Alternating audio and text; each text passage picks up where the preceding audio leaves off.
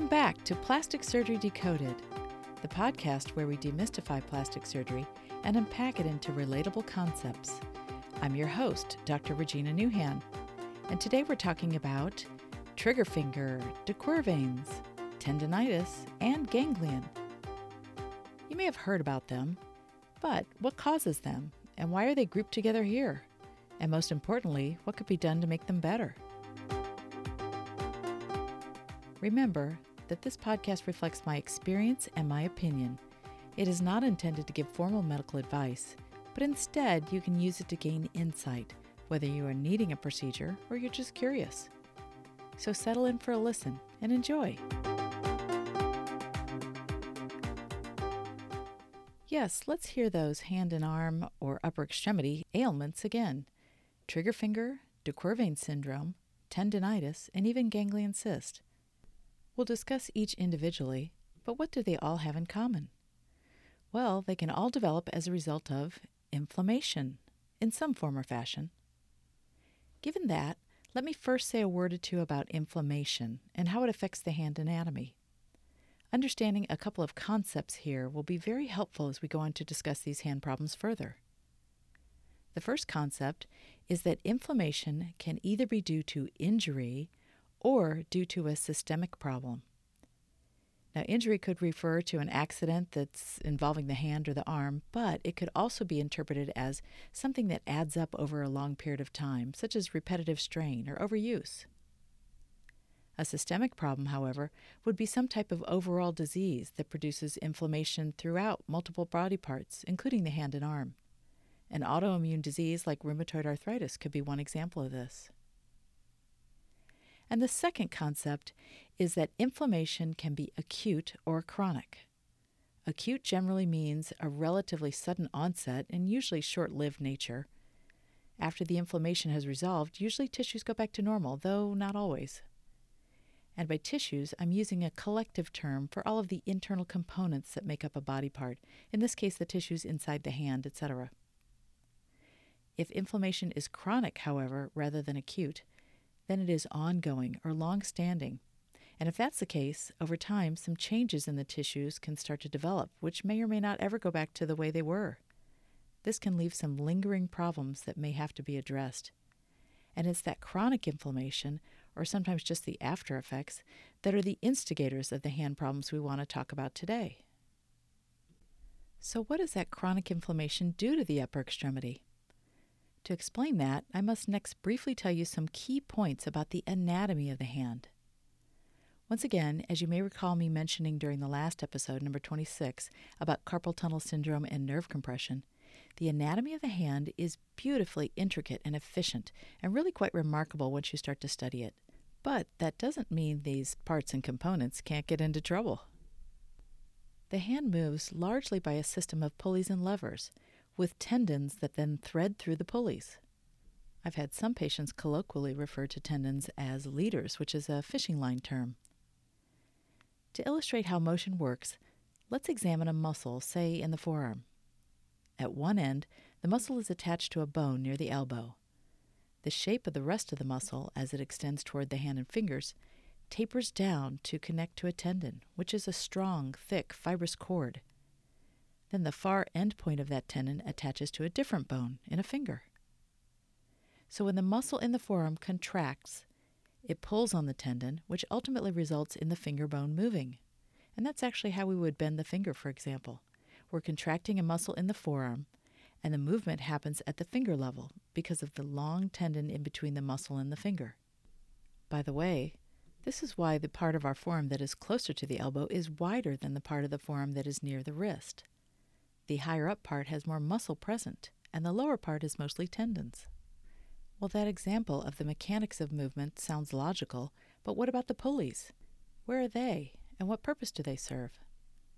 The pulleys are strong loops of fibrous tissue which are located at various points along the finger, and similarly functioning structures are also found in the wrist. They are securely attached to bone, and tendons travel through these pulleys, kind of like the loops on a fishing rod that the fishing line would travel through. The reason they are there is to keep the tendon snug up against the bone so the movement the tendon produces can be more efficient. Without the pulleys, if the muscle in the forearm contracts, the strong tendon would bowstring away from the hand and wrist at an angle, since the skin of the wrist and palm alone could not hold it back. Now, not only will that look really weird, but the finger and wrist would not move as efficiently. So, why is all this important to our talk today? Well, as you might imagine, those tendons pass through pulleys hundreds of times a day as we do our jobs or regular activities, which produces friction. The body, of course, has a natural way to counteract this friction by lining the sheath or tunnel the tendons travel in with a special tissue called synovium. And that synovium produces the synovial fluid that bathes the tendons. A similar concept occurs with lubrication fluid inside a joint. By the way, this slippery fluid has a consistency similar to raw egg white. That's why some people have postulated the word root ove in synovium may come from ovum, which is Latin for egg, but other scholars do not think that's accurate. Okay, so now let's return to the concept of chronic inflammation. Even though the tendon has its own lubrication system, there are limits to the wear and tear it can take. If there is too much movement without rest or in awkward positions, the protective tissue around the tendon gets overwhelmed and can start to become inflamed and swell. If this happens time after time, the normally thin tissue can become thick and bulky and may not be able to reverse itself, which makes it difficult to now pass through the pulleys since the pulleys have no give. They are not elastic. Now that creates even more friction. The swollen tendon may start to catch on a pulley and then it will take a lot of force to snap it through the pulley. And aha, now we have what's known as trigger finger. It may get so bad that the tendon stops gliding altogether and becomes stuck in or behind a pulley. So even if the muscle contracts, the tendon cannot move the finger. You might be able to use the other hand to manually force it to move, but that's pretty painful. So now let's discuss trigger finger, named for the sudden catch or snap of tendon movement. The more correct medical name is actually stenosing tenosynovitis. Stenosing means narrowing, and teno refers to tendon, and synovitis is inflammation of the synovial tissue. Remember that any word root ending in itis is referring to inflammation of that particular area. The location of triggering is usually near the first pulley of each finger or thumb, called the A1 pulley, and is located in the palm, close to where the finger meets the hand. I'm sure you already can imagine how overuse or repetitive activity can contribute to developing trigger finger, given our earlier discussion. But there are other ways it can develop too. An accident or a crush injury could produce direct trauma to the tendon or sheath, making it swell and have difficulty gliding. Also, systemic diseases like diabetes and thyroid disease and rheumatoid arthritis can result in thickened tissues surrounding the tendons in general, leading to a tendency for trigger finger to develop. Symptoms could also be worse in the night or early morning after waking due to some stagnation of fluid in our tissues overnight as we are not moving. Okay, at this point, we've got a better idea of what can cause trigger finger, but how do we treat it? Well, we can come at it from either of two different directions. We can either decrease the swelling around the tendon so that it then glides freely without getting caught, or we can physically release or open the pulley surgically so no matter how swollen the tendon gets in the future, it no longer catches on the pulley. Since the latter choice is surgical, we usually first try to reduce the swelling or inflammation around the tendon before resorting to surgery, even though the surgical procedure is usually a swift solution and actually has less downtime than many other procedures in hand surgery. But keep in mind that if a problem has been going on for a pretty long time, or it's caused by an overall systemic disease that is always going to be present, then non surgical treatment is likely to fail. Conservative or non surgical treatment focuses on reducing inflammation.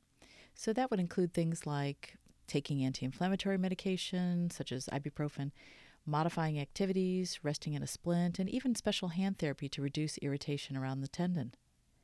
If that doesn't resolve things, then a steroid injection right near the problem area can be quite beneficial. Again, the steroid is a very powerful anti inflammatory substance and can shrink swelling around the tendon so that it can now glide through the pulley system freely. More than one steroid injection may be required over time, but too many can start to create new problems. Therefore, if things don't fully resolve with a couple of steroid injections, then surgery would be planned. And fortunately, surgical release, or snipping this A1 pulley to open it up, rarely results in any sort of functional loss for the patient. The procedure is an outpatient one and can be done in the operating room at a surgery facility under regional or general anesthesia, or sometimes just in the office under local anesthetic, depending upon the preference of both the surgeon and the patient.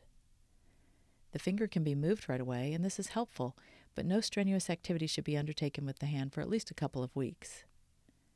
Sutures or stitches typically come out at one to two weeks, again depending upon the surgeon's recommendation. Some people wonder if the problem can recur, and the answer is yes, if there is now constriction at the next pulley in line. And certainly adjacent fingers can develop some triggering related to the original source of inflammation as well. Now let's talk about a similar hand problem in concept, but involving a different region of the hand, and that's a problem called de Quervain's syndrome, named after a Swiss surgeon in the late 1800s. It also involves a form of stenosing tenosynovitis, but it is located in the region of the back of the wrist, all the way over to the thumb side. In this area, a couple of tendons that help extend or raise the thumb have to travel in a narrow compartment and under a tight fibrous structure that kind of acts like a pulley itself. Again, there is a lubrication system here, but it can be overwhelmed as well. Activities that require a lot of gripping and lifting up can, over time, lead to de syndrome, where the friction around the tendon has resulted in inflammation and swelling, followed by difficulty moving inside its tunnel, then cyclical worsening, and pain is then produced by that. It's actually not uncommon to find this syndrome developing in new parents who lift their babies all day long. Because the area of pain is located very close to a place at the base of the thumb where arthritis can commonly be located, the source of pain must actually be distinguished from arthritis in order to make sure the correct diagnosis is indeed de Quervain syndrome. This is done by a special test on exam with a great name called Finkelstein's test. The Finkelstein's test involves grasping your thumb with your fingers of the same hand, then bending the wrist toward the pinky finger to stretch the base of the thumb area. This usually produces significant pain in patients who truly have de Quervain syndrome and of course, an x ray may be considered to screen for underlying arthritis as well. The treatment protocol for de Quervain syndrome is actually pretty similar to that of trigger finger. Conservative treatment is tried first, including rest, splinting, anti inflammatory meds, etc. After that, steroid injection could be considered to shrink swelling around the tendon directly. And ultimately, surgical release of that ligamentous structure or pulley can be done as an attempt at a more permanent solution if needed. Generally, this procedure has very good success, and luckily it's rare to have any functional deficit as a result of releasing this pulley type structure, though there is always a risk of injuring or irritating a nearby sensory nerve branch, and therefore the surgeon treads carefully here. Postoperative care is usually similar to that of trigger finger, except I typically recommended a temporary splint for a week or so after de Quervain's release to allow some rest in the region of surgery and to help reduce risk of future bowstringing problems. Let's take a step back now to look at a bigger picture. We've been talking about trigger finger and de Quervain syndrome, which are types of stenosing tenosynovitis, but these are actually very specific examples of hand ailments that could fall under a much broader category of inflammation, just called tendonitis. Remember that itis means inflammation, therefore, tendonitis means just what it sounds like inflammation involving tendons.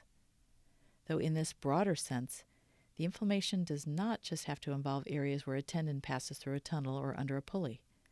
Some examples in the upper extremity are at the wrist, where any number of tendons on either the front or the back of the wrist could be involved or inflamed. Also, a couple of different problems you may have heard colloquially referred to as tennis elbow and golfer's elbow are often considered to fall under the global category of tendonitis, though there are some technicalities about them which might categorize them somewhat differently, such as the involvement of ligaments rather than tendons. But for our purposes here, we'll include them in this discussion. Tennis elbow, also known as lateral epicondylitis, involves the forearm extensor muscles and where they attach along the outside of the elbow. These muscles connect to tendons that raise or extend the wrist and fingers from the back or top side. But you certainly don't have to play tennis to develop this problem. And in fact, most patients with lateral epicondylitis or tennis elbow are not tennis players. Pain and tenderness are noted on the outside of the elbow and forearm, and the pain is aggravated by doing a lot of lifting of objects with the palm facing downward or towards the body's midline. And golfer's elbow, also known as medial epicondylitis, is usually just the opposite. It involves the forearm flexor muscles and their attachment to the inside of the elbow. These muscles attach to tendons that bend or flex the wrist and the fingers. And yes, you guessed it, you don't have to be a golfer to develop this problem. Ball throwing activities, rock climbing, weight training, or repeated forceful motions required for a job can all contribute to the development of this problem. I'm sure you will not be surprised to hear that the treatment of all of these other entities that could fall under the umbrella of the tendonitis label is generally similar to the previous stair stepped approach to the treatment we've discussed already in terms of invasiveness. Again, starting with more conservative treatment, including rest, splinting, anti inflammatories, maybe some physical therapy, and then progressing to steroid injection if needed. But there is a difference in that the surgery for these areas is, in my opinion, a little bit less successful than with some of the earlier things we've talked about. That may have something to do with the fact that these tendonitis type problems can have quite varied and less specific anatomic causes, so they can be more difficult to treat definitively through surgical means. And for that reason, surgery is often held off as long as possible until absolutely everything else has been tried and has failed to produce any lasting results. Well, let's finish up this episode with a discussion about ganglion cysts. A cyst, by the way, is just another name for a fluid filled knot or bump. One way ganglion cysts can occur is as the after effect of inflammation, this time involving joints rather than tendons, pulleys, ligaments, or muscles. And actually, in my experience, they tended to be more frequently seen than the previous hand problems we've been talking about. Ganglion cysts can develop near multiple joints of the body, though for our purposes here, we're going to focus on the upper extremity, and specifically the hand and wrist. They also happen to be the most common type of hand bump or mass we see. They're most often found on the wrist, especially the back of the wrist, though they can be seen overlying a tendon sheath in the palm. Remember, anywhere that has synovial fluid can develop a ganglion cyst. When found over the tendon sheath, of course, it would be called a tendon sheath ganglion cyst. Additionally, ganglion cysts can develop on the back of the furthest joint or knuckle of a finger, where they can be also known as a mucus cyst. At that level, they usually come from some degenerative arthritis, manifested as a little bone spur in the joint that acts as an irritant, and there can be some characteristic grooving in the nail plate as a result. Now, no one can say definitively why ganglion cysts form, and some people seem to have just a genetic predisposition for them, especially when we see them in younger patients. But in my opinion and from my experience, most often the finding of a ganglion cyst reflects the after effects of chronic inflammation.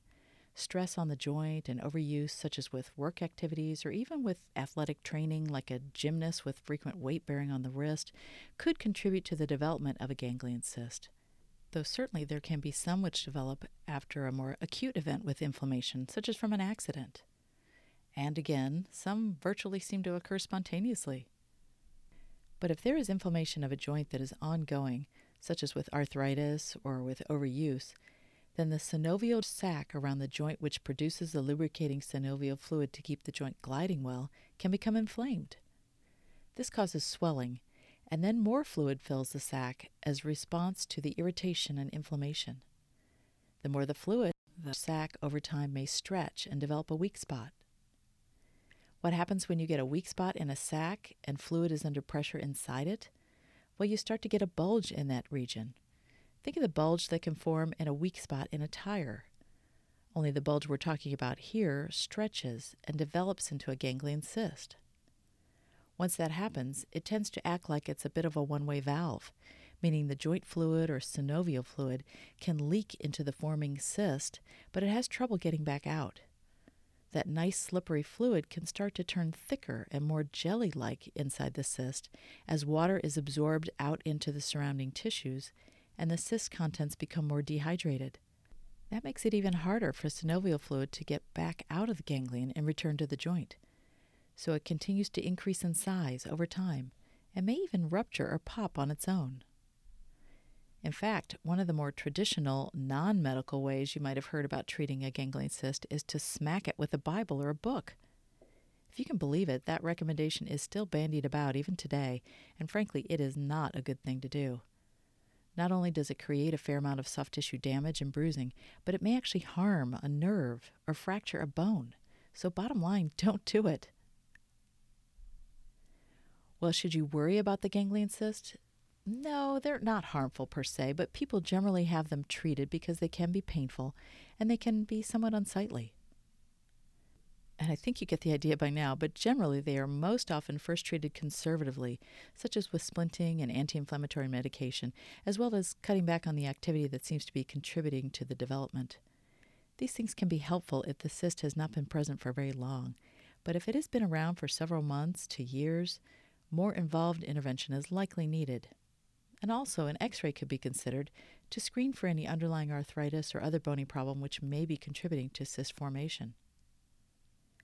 Cyst aspiration can be done, which means drawing the fluid out with a needle and syringe after numbing the skin, and that can be accomplished right in the office.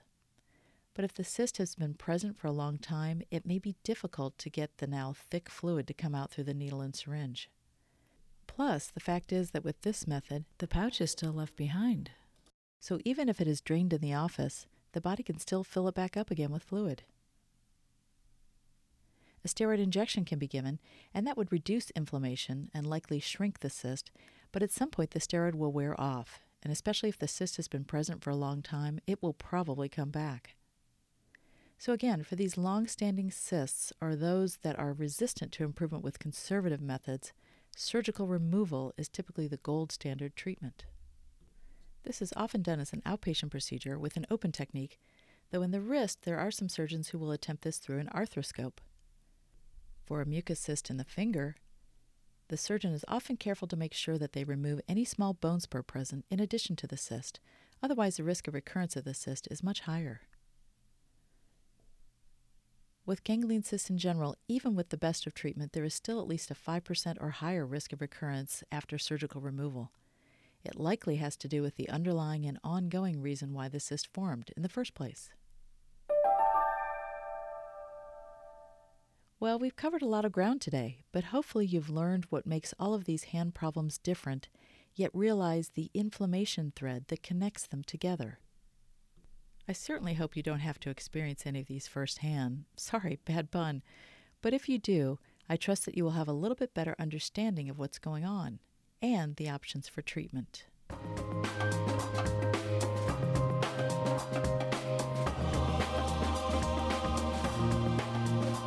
Well, that's our show for today. Hope you enjoyed it and learned something too. Don't forget to subscribe, rate, and review. Please share this podcast with someone else who might be interested. And while you're at it, check out the podcast website for related topics to explore. It's www.plasticsurgerydecoded.com. And as always, thank you for listening to Plastic Surgery Decoded.